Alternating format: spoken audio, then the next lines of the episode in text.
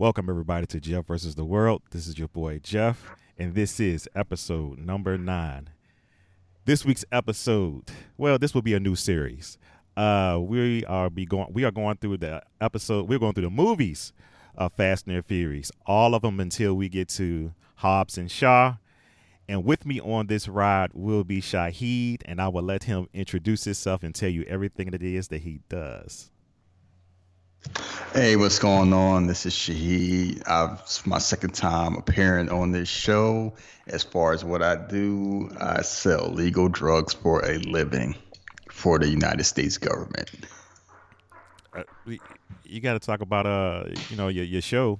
Plug your show. Oh, oh, I also in my spare time do a little podcasting with Stunt Granny on We Watch Stuff with my friend Jeremy Mays, where we talk about stuff we watch, whether it's movies, TVs, and things like that. And he is a part-time bully that bakes. Oh my God! Here we go. That's that last part is slander. All right, so this will be the reality and truth about Dominic Toretto, and we are going with Fast and Furious number one right now. I'm just going to talk about where I was when this movie uh, first came out because I didn't want to see it. So I saw this one years later. I never saw it when it first came out. Um, because I just I once I saw the preview, I was like, oh, this is something I wouldn't watch. So I just didn't watch it. And until I found out The Rock was gonna be doing the fifth one, I said, hey, maybe I should go back and watch these movies. So I I got onto it late uh, where where were you around this time, and did you see it when it originally uh, came? Okay, out? so I didn't see it in the theaters, but I think I saw it on like cable, like either like HBO or something like that. Um, which is kind of weird because it's kind of like it's a movie where I remember, but I don't remember when I saw it. But I just remember seeing it. I remember people talking about it because it was like just different, you know, like a uh, people just say it's like Point Break with cars or like ethnic Point Break or something like that. So it was definitely something talked about, heard about it, and I was kind of like, you know, I saw the first one. I liked like I liked it. I didn't necessarily love it. The you know the second one, I actually didn't see the second one from beginning to end till like maybe two years ago which is funny. You know, Tokyo Drift, I heard about, and I just heard how bad it was. It was like Fast and Furious was a series that I kind of knew about, but I really didn't start like watching, watching. So the, fourth one was the first one I saw in the movie theater. And then from the fourth one on, I kind of been hooked. So even before The Rock came, I, I was like kind of like into it. But by the time Fast Five came, that's when like I think everybody started being into it. Okay. So we have Paul Walker. Around this time, this was 2001. So if you saw the movies like uh, Skulls and Varsity Blues and She's All That, you you know who Paul Walker is. I think that was that was those are the movies that his claim to fame. Uh, let's see, Vin Diesel around that time. Let's see who his filmography is. That's one thing I didn't do. He was Saving Private Ryan, Strays, uh, The Iron Giant, Boiler Room, and Pitch Black was pretty much his movie where everybody, I guess, knew him from was you know Pitch Black.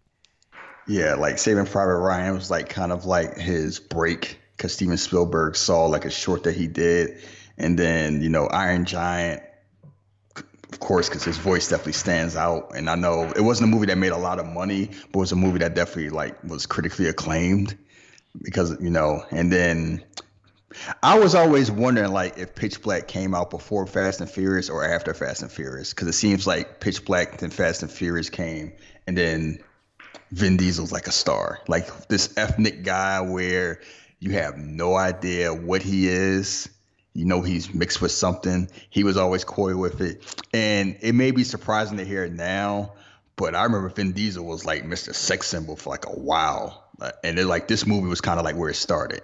Yep. And last but not least, uh, Michelle Rodriguez, Girl Fight, and there we are. I mean, those are three main. Uh, but the question, and let's start off just starting off the movie. And this is me seeing everything now and just going back. Mm-hmm. What was the relationship of Dominic and Letty? Because initially, just like they were just down to down to have sex. That that's what it seemed like. The relationship was off. Okay. It's funny talking about not only relationship, but Dominic Toretto now, because it's like the character you see now is not really close to the character that was in Fast and Furious, which is just funny because you know people talk about him now. It's like family and loyalty and everything like that. And this one is like not really. Like he's kind of like a selfish asshole.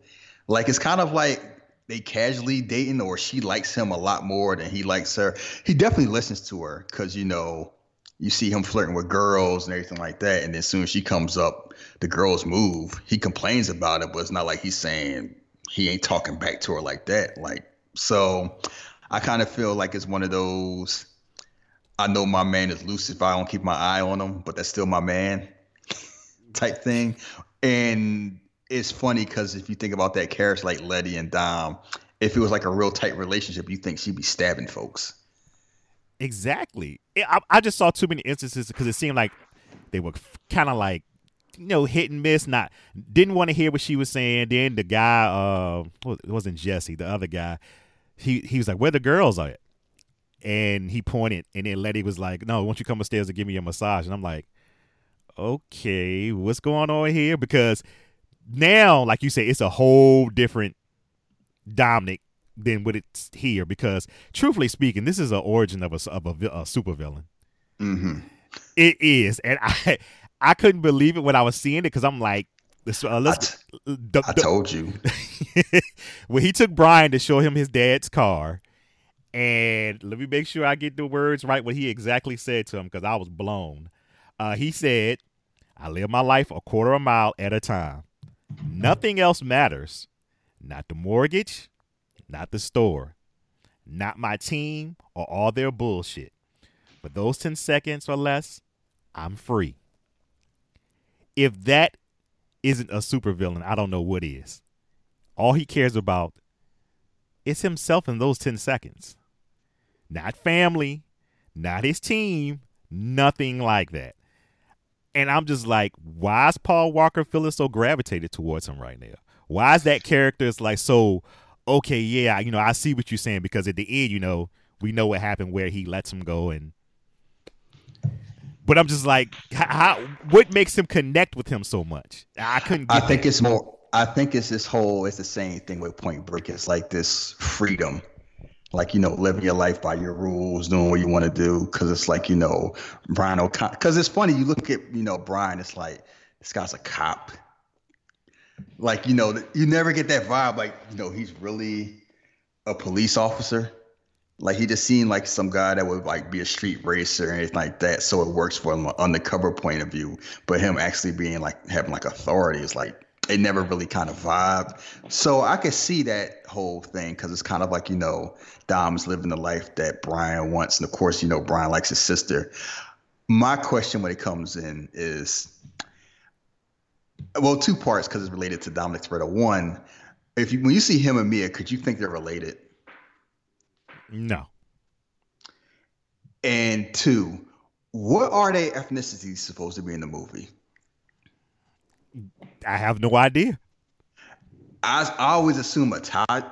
I assume Italian, but they don't really um, like spell it out. You hear him talk about his dad. You never hear him talk about his mom, and it's like that's that's kind of like related to the whole. You know, we jumping around for. That's when the movie stood out. It's kind of like you saw this very diverse movie that didn't hit you over the head with diversity. It was just there, and you just had everything. Like you had different races just doing the same thing with the same stuff. And it didn't feel like pandering. It didn't feel like, you know, it's a Saturday afternoon special. It just felt normal. And even now, it doesn't feel, you don't get a lot of movies like that. Back then, you especially didn't get movies like that. And Fast and Furious, like the main series that's done that the most and it's, you know, gotten credit for it. But I always looked at that as like, what is Dominic Toretto? Like, you know, like what is he? And I definitely picked up what you said the whole thing, like he doesn't care about his team. So yeah, I'm like, he's he's the villain of the movie. Yes. And when I've told people that, they looked at me funny, like, "Oh, isn't it Johnny Tran?" I'm like, "No, he he's a secondary thing." I'm like, Brian's whole thing was, I'm chasing these guys that steal in Xbox Ones and HD DVD players and like copies of Halo and like robbing truck drivers. And you see the first job is like they could have killed that truck driver if they weren't careful.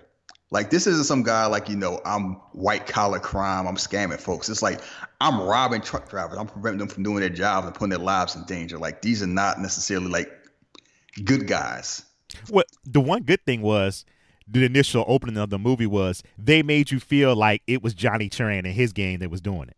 The, open, the open was great because I was like, okay. But as you you know, as the movie keeps going, and I guess after seeing it, you know, for the third and fourth time, then it's like, okay, yeah, I see how this plays. Like you see more how it's a telltale sign who it is. And I just thought that initially, like me rewatching it a couple of days ago, I was like, oh wow, they did this really well. When I just watched it again, so I was just like, nah. It, you, you you see the holes and you see what the guy uh I think the guy uh, who's Tanner I think that's the guy who bring who's uh Brian's uh sergeant or lieutenant the white the, guy. The black. No, the white, the white guy. guy. The, the white guy, the black guy. The white, the white guy with the white guy with the glasses. I think it's, I think it's supposed to name supposed to be Tanner or something like that. I'm not sure. But anyway, he was telling him, you know, it's Dominic, but you know he didn't want to see it or whatever, whatever. But I thought that played out well for somebody who might initially watch it for the first time. It plays out well, but once you see it a couple of times, it's like, no, you see who it is. Yeah, but it's kind of like it's different when you see a movie the first time you just you know have a surprise. And it's different like you know some movies it's like you know usual suspect. You know no time will match the first time because like once you know the surprise you just watch the movie different. It's like maybe you wonder if they drop hints or something like that. And this one is kind of like you know the only reason you want to think about it is because you want to root for these guys even though you shouldn't because like they're cool. You know you know dominic's cool letty's cool. Cool in a way that you normally didn't see in movies because normally this group would have been like a bunch of you know all white and then now you see like ethnic cool people and they were like the cool ones because like the other guys it's like you know you haven't seen leon since you know like they've never talked about anything like that you know we saw what happened with jesse rip and the funny thing is Vince knew from Jump Street It- that something yes. was wrong with Brian, and nobody listened to him because they thought he was just cop blocking this. He just did that because he wanted his sister. Like he knew, because it's like this guy's coming here eating these nasty ass sandwiches every day, asking these weird questions, like something's off about like why is he here? Like he's a cop, and they're like no, and Dom like no, no, not a cop, no, we're gonna give him a chance and everything, and yeah, it's like listen to your friend. Vincent was the smartest man from jump. There's no way, okay, like you said, the, the the tuna sandwiches, and even when um Brian had broken to the um ah was it the Mexican? shop. Yeah, the chop shop. He broke in there, and you know he's like he's a cop. I'm telling you, he's a cop. Oh, take a ride with me. What? He's telling No. you he's a cop. Yeah, I'm just I just broke in here to see what the competition is doing because I want us to win. Word, like you you that much of a like overachiever? Like you just want to get brownie points like that? Like no, this is some cop stuff. And and, And- his even his ex- explanation. Uh uh, you told me I owed you a 10 second car, so and I'm just like, do you hear how he's explaining this to you? I was like, oh wow, Dominic, oh, really? Okay. Like he's either a cop or he's a moron. Which neither one you want in your circle. Well, So, I get to, I, I know one thing. Like I said, Vincent was the he he was the smartest person in the movie, and and he would have listened to him. None of this would have happened. Nothing. yeah, well, that's why you had a movie because you know. But no, you know, you have that dynamic, and then you introduce, you know, it's first time you see a street race, and you know, you see the nods or like that, and then you realize how dated the movie is when you see Ja Rule. Oh, boy. And I remember people, and I remember people was excited to see Ja Rule because Ja Rule was a big deal when this movie came out. Y- and you know the funny thing, me, I, I literally went back and I had to figure this out. This wasn't even peak Ja Rule. This was like going to the peak. Like because Mhm. I think he was in between his first and second album. I think Pain is Pain is Love was about to come out. I think that was his last like hurrah. So I'm just like, wow, he was really big. And you know, if he would have played it played it a lot different. Well, here's the thing about that. He was supposed to be. He was supposed to have a bigger role. Like he was supposed to be in Too Fast, Too Furious. He wanted more money because, like you said, between Fast and Furious and this one, Ja Rule became like, I'm Ja Rule. I'm doing songs with Jennifer Lopez and Ashanti now. I'm not just singing hooks on Jay Z songs. Like I'm a, I'm a superstar. And they, I guess they didn't offer him enough. So Ludacris got the chance. And now you see where Ludacris is and you see where Ja Rule is. And it's like, it's because of base. I don't want to say just one decision, but that was a big decision. So it's it's funny how that came out because I remember reading stories about that because I'm like, you know, why didn't he come back? Because he was he did some other stuff because he was in um what's the movie Half Past Dead yeah, Steven, yeah. with Steven Seagal. Yeah. Like the last time Steven Seagal was like doing like a movie that actually came out of movie theaters. So it wasn't like Ja Rule stopped acting, but it's like one of those whole things, you know.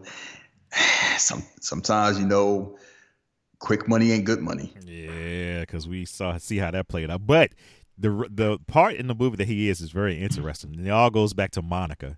Now, so let's set the scene. Uh, Brian is about to do the first street race against Dominic, um, and Ja Rule is there. So they line up. Of course, Brian goes past the line, the, line they make because he's nervous. And a girl named Monica walks up to Ja Rule's car and she says, uh, "Whether you win or lose, this is yours." She has it. She has his hand on her breast. But if you win, you get her too. And there's another girl over there. Needless to say, Ja Rule, ja Rule loses. And he comes out his car and say, Hey, Monica. And she was basically like, Fuck you, you didn't win. And I'm sitting there like, wait a minute, but you just told him what happened. don't trust people. Don't trust women named Monica. Oh man, come on, man. And the moral story is like, you know, that whole if someone says that whole, you know, you're gonna have me if you win, you can have a threesome, you better win. I know what she said, talking about, you know, what about the original deal? It's like, nah, that was spur of the moment because it's kind of like, I'm gonna give this up to a loser.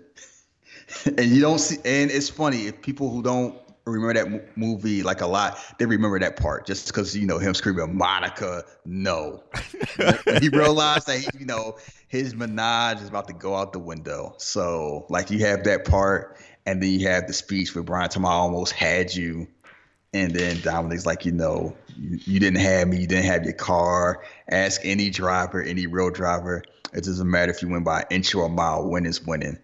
And you know how I know that stands out because I remember that speech and I didn't have to look it up.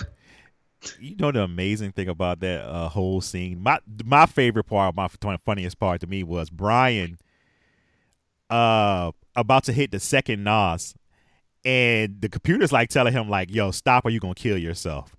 He tells the computer, "Shut up," slams it, it hits the second NOS, and I'm just like, "Wait a minute, what's going on?" I just found that funny. Him screaming at the computer, "Shut up!" I was Yeah. like, And "Wow." the way they and the way they treat NOS like it's a magic mushroom from Super Mario Brothers, and and just the whole you know the CGI where you see the exhaust and how the different machinations of the engine and stuff like that, and it's it's funny and cute seeing it now because you see how ridiculous it is. But I'm sure back then it's kind of like if you weren't in the cars, like oh maybe that's how it works. I don't I don't know about street racing. Street racers probably saw it and, like rolled their eyes like you know, like a doctor seeing somebody use a turkey syringe for an IV shot. But it's like if you don't know, you don't know. And a lot of times we get our education from stuff like that. And this was like the first time we got our viewing of something like this. And really, it just came down to who uses the NOS at the right time. That's all it Mhm. really came down to. Yeah. And Brian kept all Brian always used it the wrong time. And like nearly every movie is come down to that. Like he used it too early. To the point where it's uh, like it's almost a running joke. I, I was really just amazed about it. I said, "Oh, so you just got to wait it out and just use it at the right time." It's been just look at um Jesse, and you know let's let's talk about Jesse. I I I liked how they showed that somebody with um AD it was yeah ADD. Mm-hmm. He could still. He said he was good at math, and you know he had works with cars and stuff like that. I think I like the way they kind of weave that into the story. But my problem with Jesse was, for out the blue, he wanted to race at Race Wars. It wasn't out the blue. It, It wasn't? set up where no, it was kind of set up. He wanted to do it to get a car for his dad because his dad's gonna be getting out of jail soon, and that was, that was gonna be his gift to his dad. Yeah, I got that. But what I'm saying was he never was he was more of the mechanic. What I'm saying, the mechanic guy who mm-hmm. like built the machines, you know, fixed the cars, not really the racer. I just felt like, oh, okay, he's gonna race now. All right, I'm with it. Like I just went with the ride. It was fine, but it now just thinking about it, like, wait a minute. You don't do this, do this. You just want to do this now.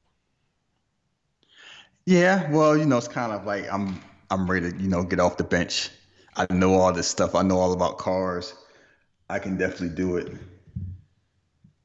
I, I guess that. So, and it's and it's funny how, you know, the way they use this ADHD to describe like Jesse's almost like a borderline genius while he's messing around with these yahoos. And it's like that's a good description like you know, like I know the stuff I just can't do it in school. And it's a lot of people like that where if they were in a different scenario for stuff that was treated, they'd probably be CEOs. And it's just a shame Jesse's messing around with these lunkheads. And you already knew it was going to end up bad. Like, you know, shows up with, he's racing Johnny Tran. And speaking of my man, Johnny Tran, Rick Yune, who got a bad rap being the villain, like, how is he, how is he the villain in this movie? Honestly. his I, I don't know. I I I I mean when I watched it again last night, I was like, wait a minute, how what's happening? Why why are he why is he considered a villain? Cause you know they first, you know they first shows up. You know it's like okay, he shoots up down cars. Like well, he was in the territory he wasn't supposed to be according to a deal they made. And then you find out Dominic was dating his sister or something like that. Yeah, broke up. I'm like, okay, so you think about like you know culturally and just family. That's probably like sorry, I have two reasons to hate your guts anyway, and you know that happens. And then he gets accused, you know, like his crime, like Dominic's crimes get accused of Don Johnny Tran doing it. So he gets embarrassed in front of his family, which is also a big deal. And then, you know, he beats Jesse in a race, and then Jesse runs instead of give the car. So it's like, yeah, I'm sorry. Sorry, Jesse, you was justified getting shot. well, and, and and on top of that, he uh Dominic had just beat him up, so he was just like, you know what? Forget this truce, forget all that stuff. Mm-hmm. I'm getting So- I, I'm gonna get you and Jesse. Yeah, and it's kind of like, oh, we supposed to like, like basically the only reason Johnny Tran is the villain because we don't want Dominic to be the villain, even though he's getting blamed for everything Dominic's doing, and Brian knows. Brian and Brian lets that happen. It's like, oh, we gonna go on Johnny Tran. He know it ain't Johnny Tran. He just going along with it because he don't like Johnny Tran, because Dominic don't like Johnny Tran. So it's like, well, if I don't like you, my homie now. So if you don't like him, I don't like him. Brian just wanted to he wanted to be on the team. Um uh I got to talk about this part cuz it's hilarious and it's sad and I'm just trying to figure out where they were going with this. So after the first race they have, um I guess they staged this arrest that Brian uh who was he going with? What's his Brian Earl Spilner? Spilner? he gets arrested uh, but he gets taken taken back to the base, I guess home base for the cops and stuff. And you know they are talking or whatever stuff like what's going down and trying to get all the information they can. So, uh, the black guy, which I forget his name, but the captain, I guess, who's supposed to be heading over this whole thing, gets into it with Brian, and Tanner says, "Hey, let's take it to the back."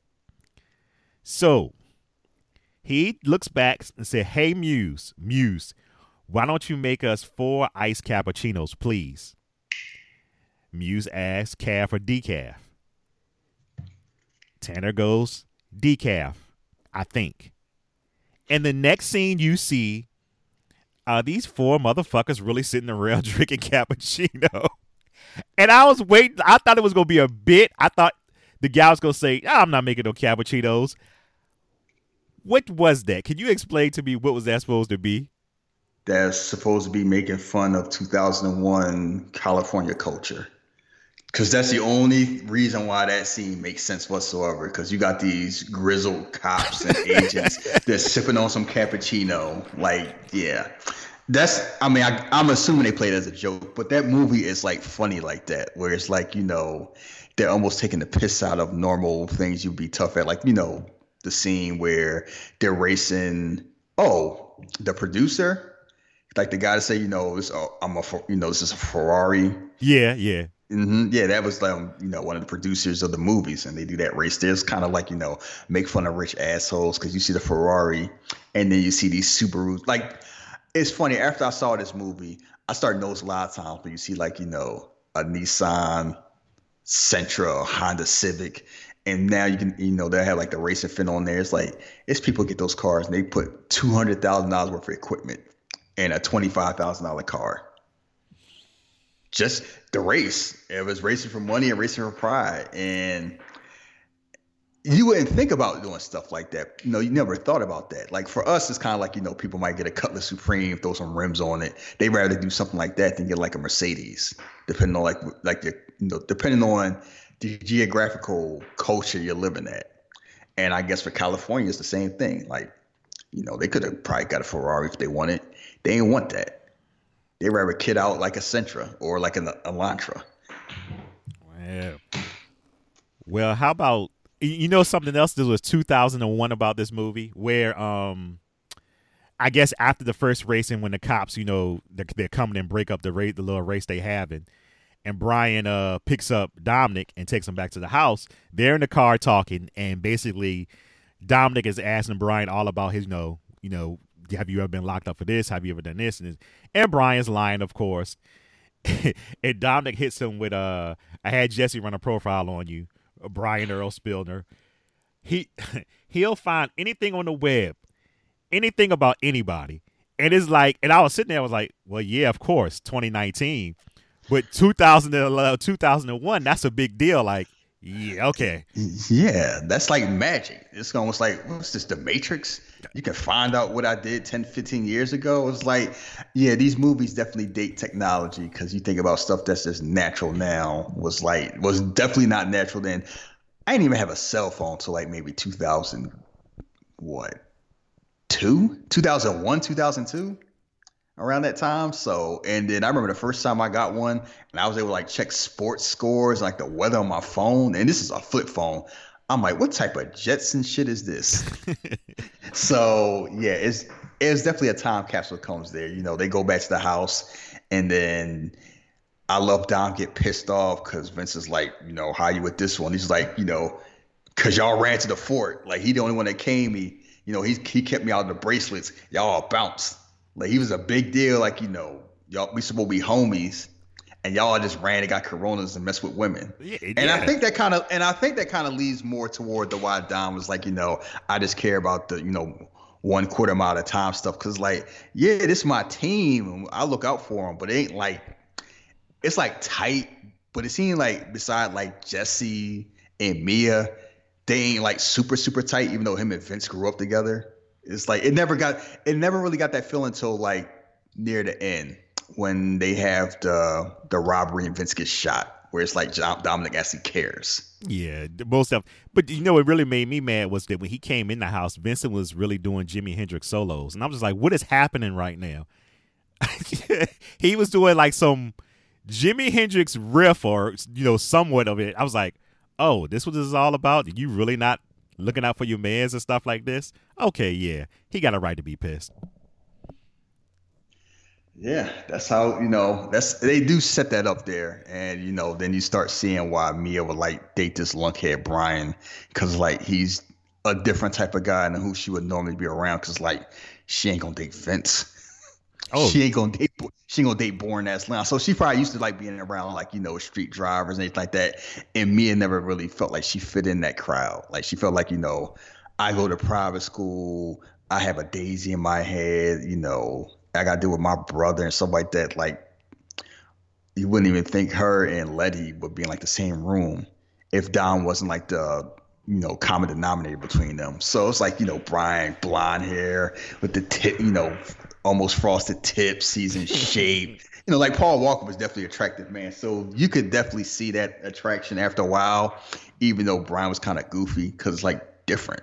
So, and of course that leads to him breaking her heart when they find out, like you know, I'm a cop. I'm just here for your brother. So she feel used and betrayed as she should, and of course, Dom feels even worse because it's like he should just listen to Vince.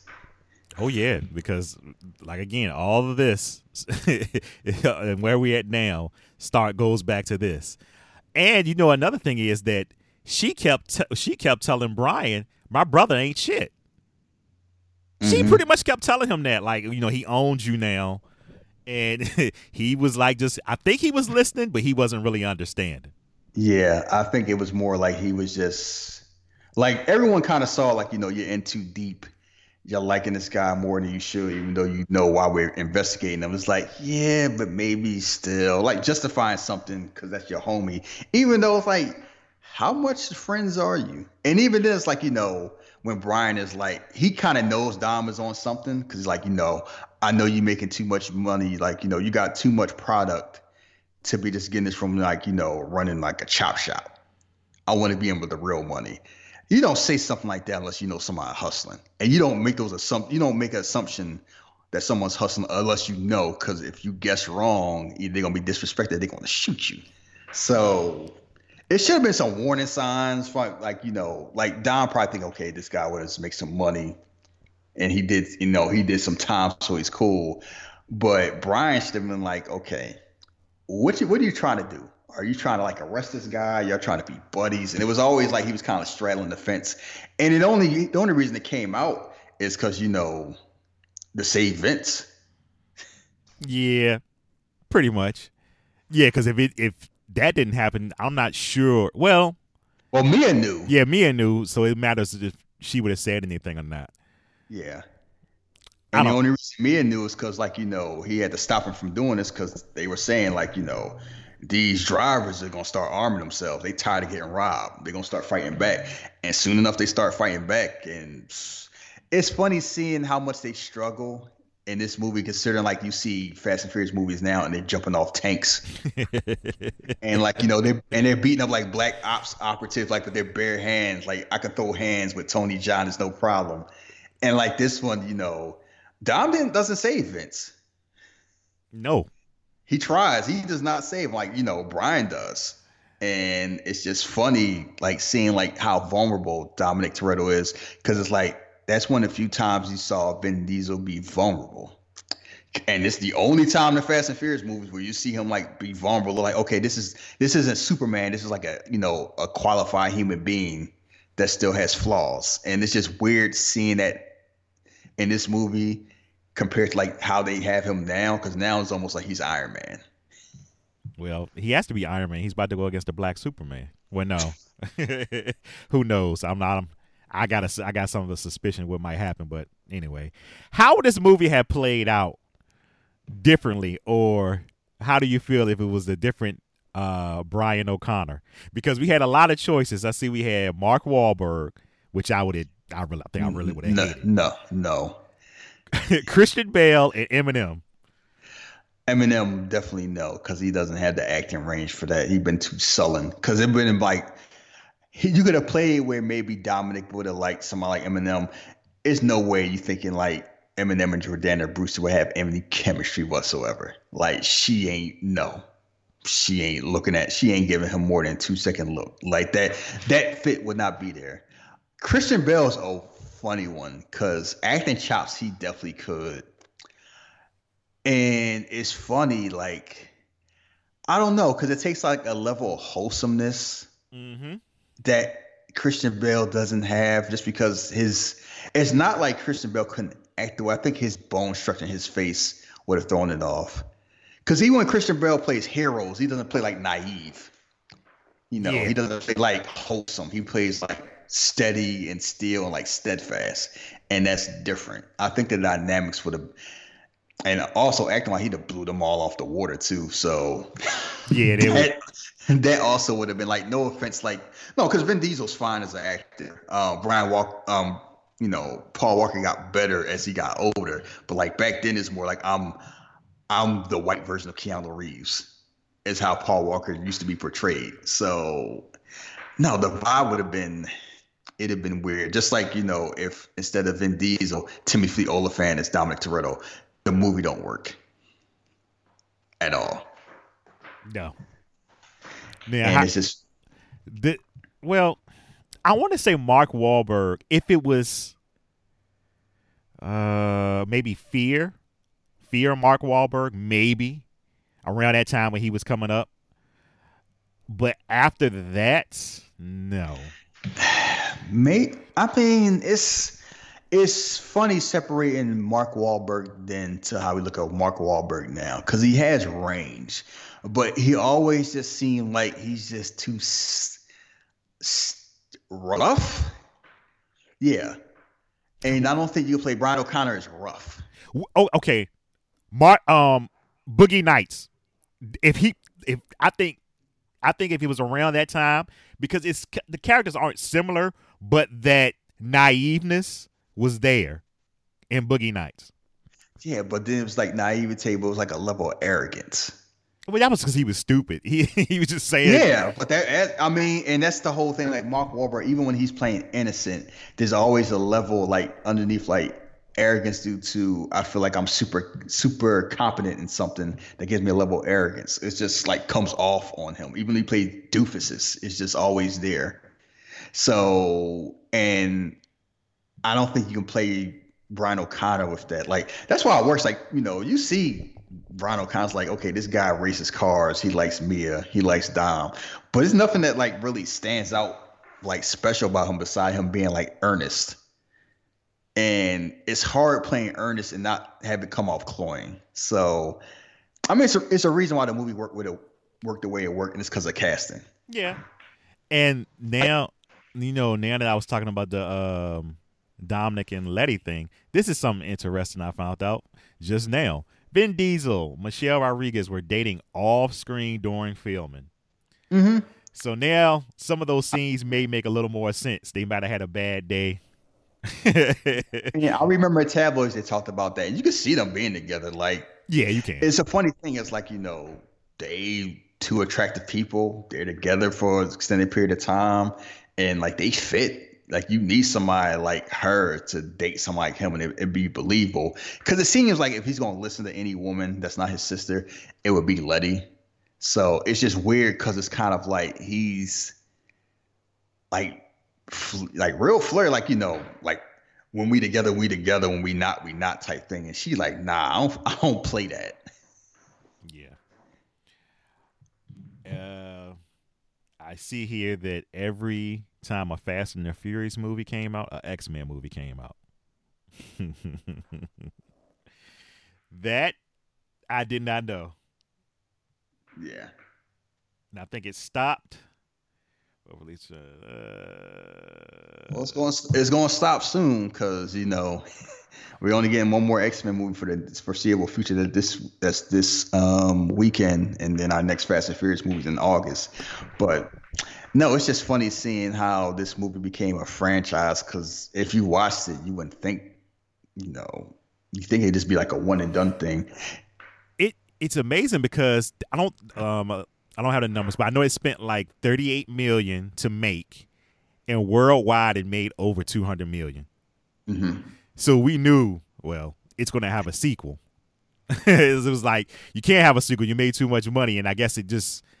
I guess I was not you know just didn't realize how big the movie was. Oh, it was big. It was. I remember. That's the whole thing. It's one of those movies where I don't remember when I saw it, but I remember it. No one. I remember the movie because it's like something that everybody kind of talked about, and that was like, oh, Vin Diesel, he's the next big.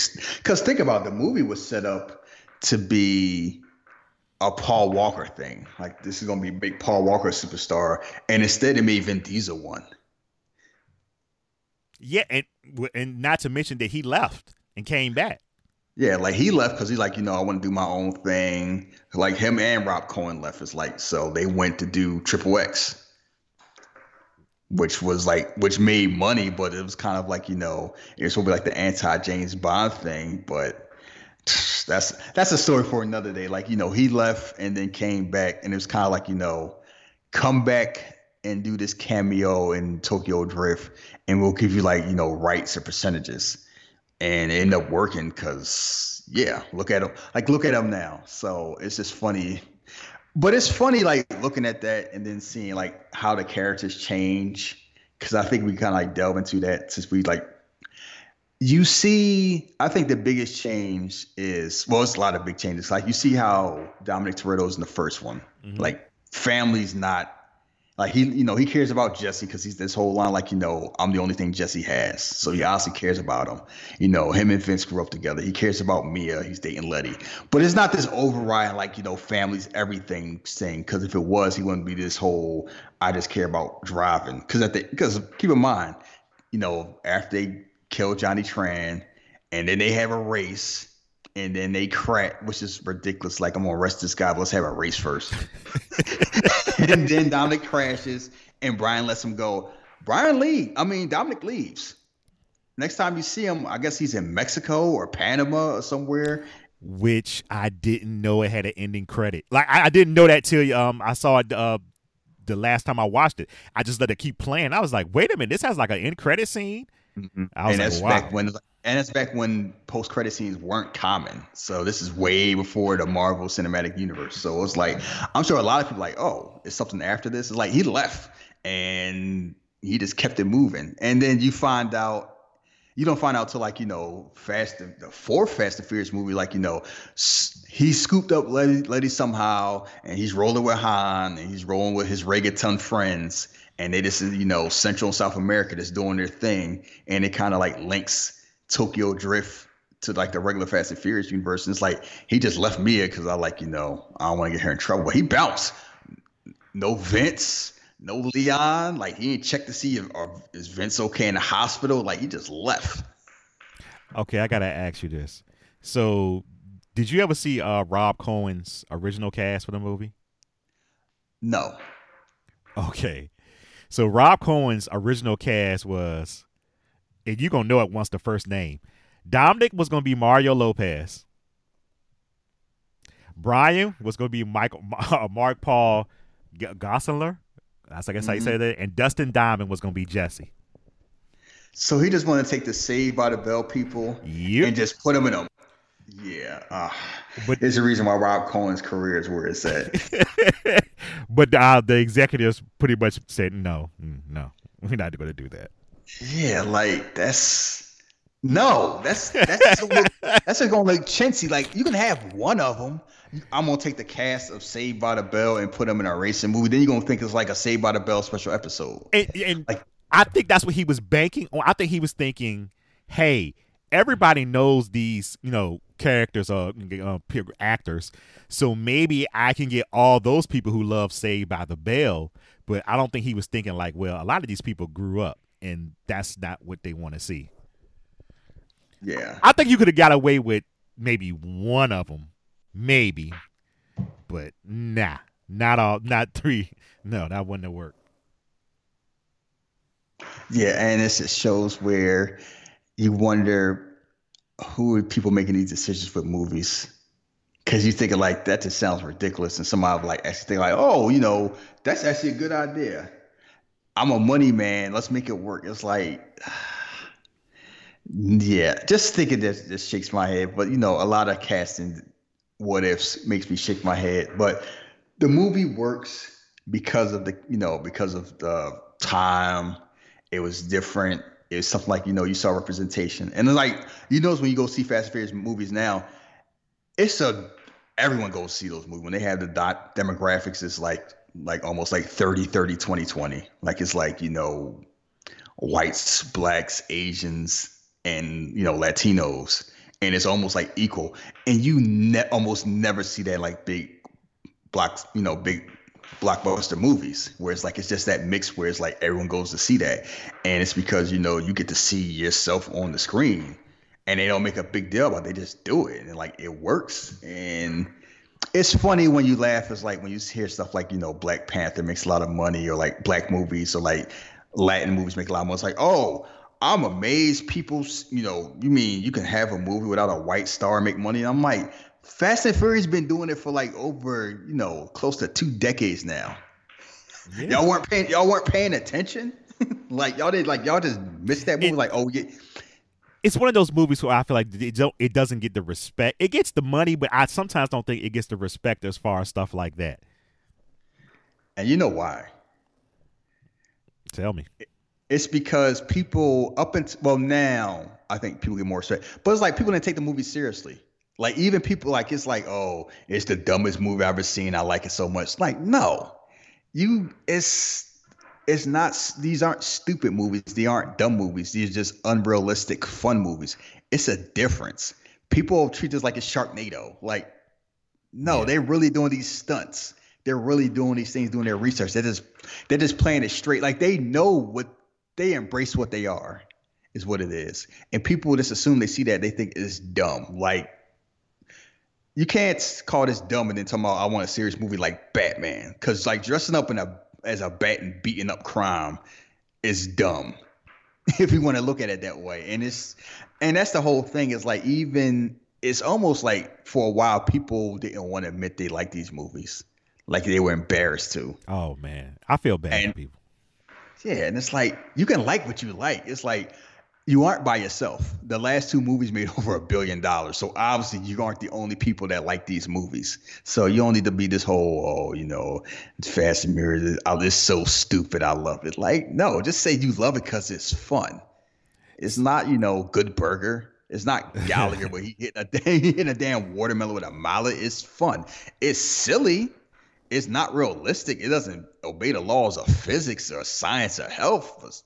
A lot, most action movies don't, but they they're fun, and that's the whole thing. Like they already have that negative kind of I'm almost embarrassed like a thing. So you ignore like the whole trailblazer thing because it's kind of like not only the stars are diverse, almost all the directors have been people of color. Mm-hmm. Like think about it. Like after beside the first one and Hobbs and Shaw coming out, everyone else has been like, you know, you had John Singleton do one, F. Gary Gray did one, James Wan did one, Justin Lin did four of them. Like, yeah, like you got this big billion dollar budget franchise being done by people of color, starring starring people of color and starring women and women of color. And it's like I said, you know, I thought I had my, you know, thinking, oh, it's just a racing movie. I don't want to see that. No, and then, you know, like I said, until The Rock came, I was just like, no. But once I heard the rumblings and The Rock was going to be in the fifth, I went back and I was just like, oh, okay, this is this is good. This is fun. And that's sometimes what it is, just a fun movie. Uh, because like I tell anybody, if you can watch all the uh comic movies, MCU, DCU, you can watch this. This is this is perfectly fine. Yeah, and it's funny where like The Rock is originally the idea for that role was, would have been Tommy Lee Jones, which would have made a completely different movie. Wow. Wow. yeah, that was the original. That's who they originally wanted. And they asked The Rock because I think somebody like like Vin Diesel like a Facebook chat, something like that. And people was like, it'd be cool if you and The Rock would be in a movie together. So I guess they made some phone calls. And because I remember The Rock being this, I was like, The Rock had just came back to wrestling too.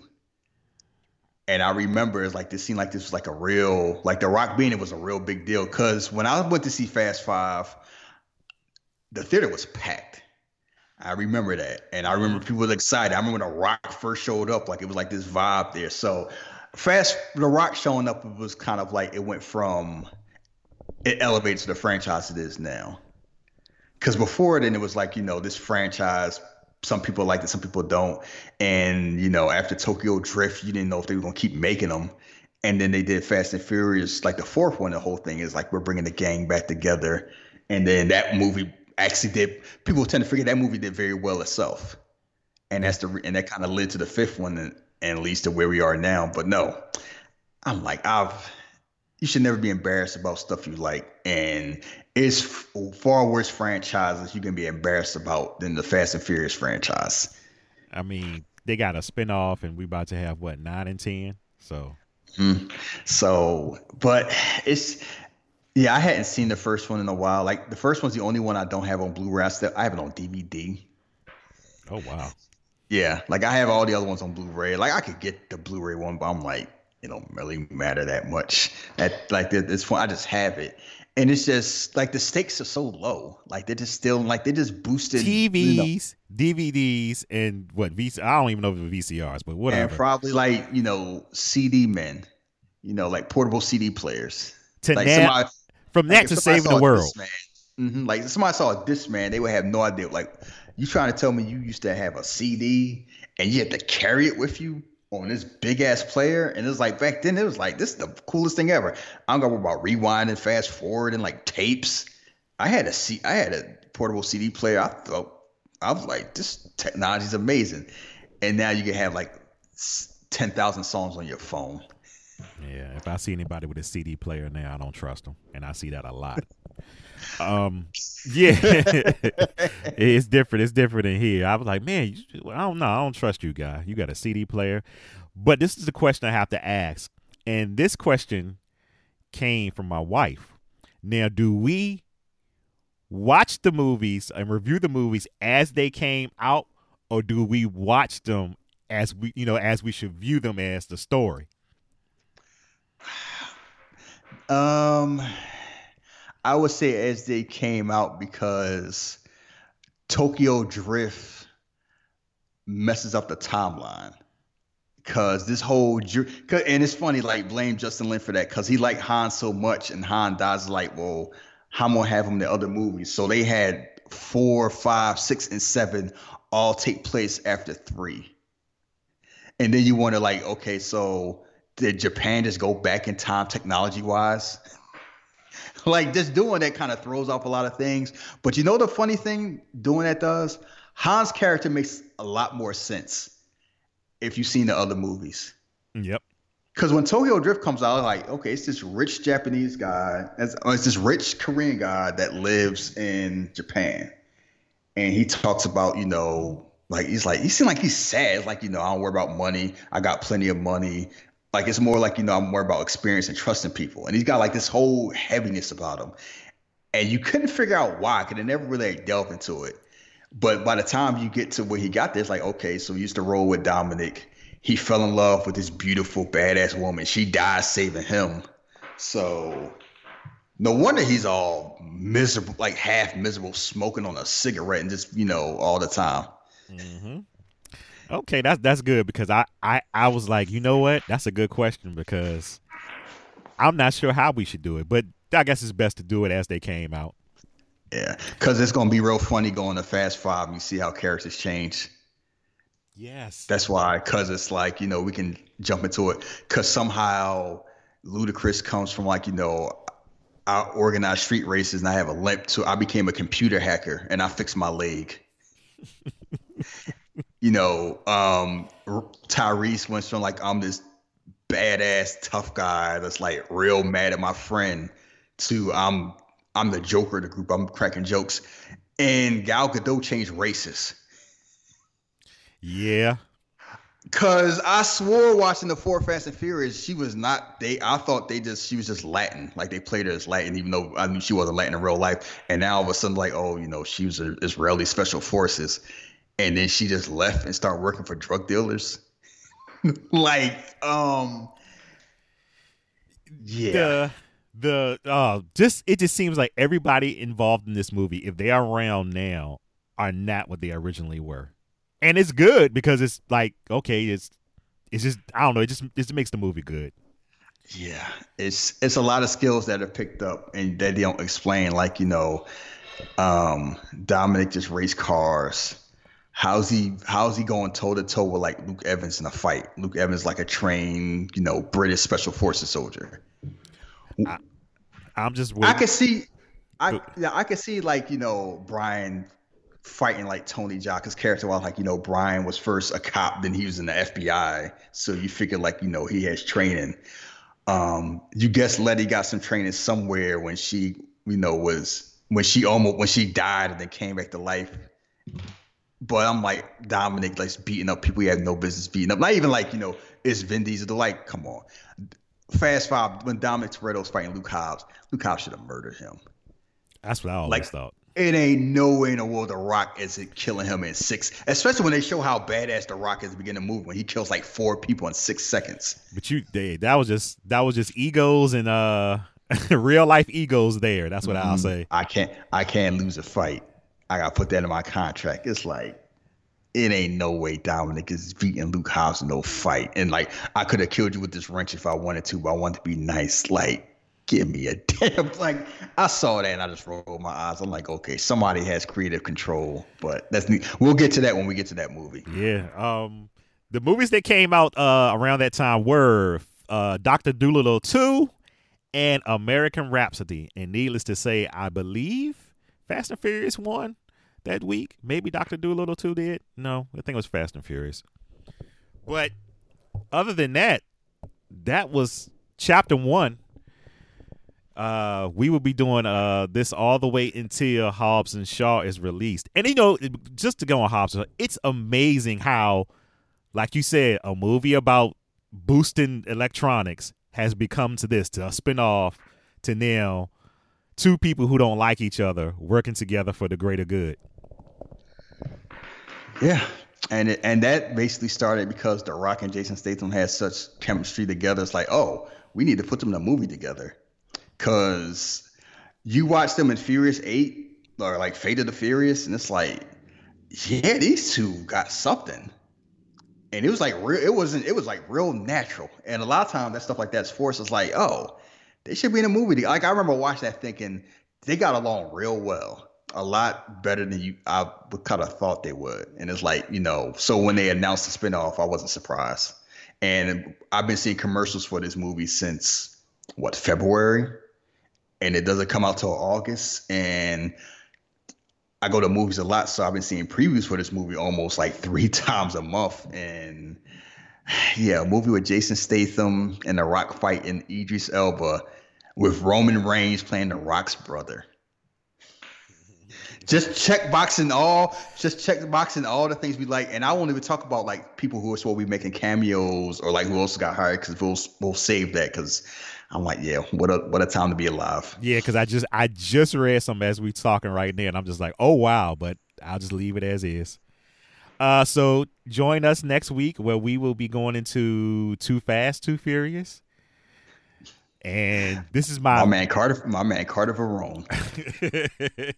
this is one of my uh I think least favorite ones. I like it, but I really don't like it like I like yeah. all the rest of them. But yeah, two and three are like my least favorite we shall see. I just can't wait till we get to Tokyo Drift because I have a love hate. I think I love it more than I hate it, but I just it's certain things about that movie I like. Oh my, you one of those? I use a hipster. Hipsters always say Tokyo Drift is their favorite one. That's how I can tell the, the type of Fast and Furious fans that I don't like. Well, wait a minute. Say, I didn't say it was my favorite. I said I have a love hate and I love it more than I hate it. Now my favorite one is probably eight, maybe. Five and seven are my favorites. I think it's eight. Uh, eight and five. Eight and five. I think I like. I, yeah, I think I, I watched those most. I say five. For me, I can already put my ranking. It's five, five and seven, like one and one A. Six, eight, one, four, two, and three.